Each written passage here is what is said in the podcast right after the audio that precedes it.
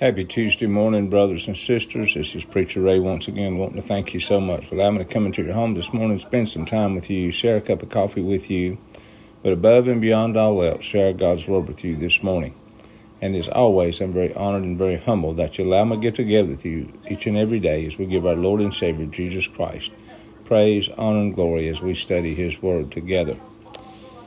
Proverbs 22, verse 9 states, A generous man will himself be blessed for he shares his food with the poor.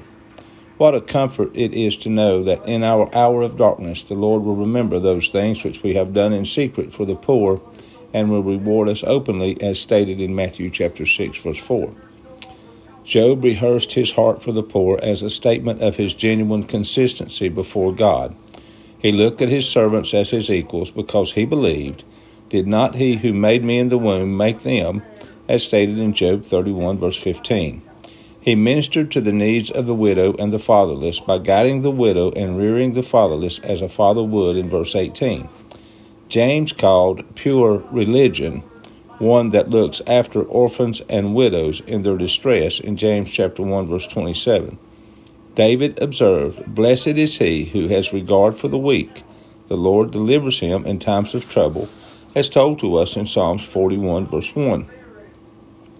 We must look upon helping someone in need as an opportunity from God to show love instead of seeing it as a burden. Our concern for the less fortunate may one day be revisited upon us. Our daily reading scriptures today are Job 31, verse 1 through 33, verse 33, Psalms 43, verses 1 through 5, Proverbs 22, verses 8 and 9, and 2 Corinthians chapter 3, verses 1 through 18. Thank you for joining in with me this morning. God bless. Jesus loves you, and I love you. Thank you.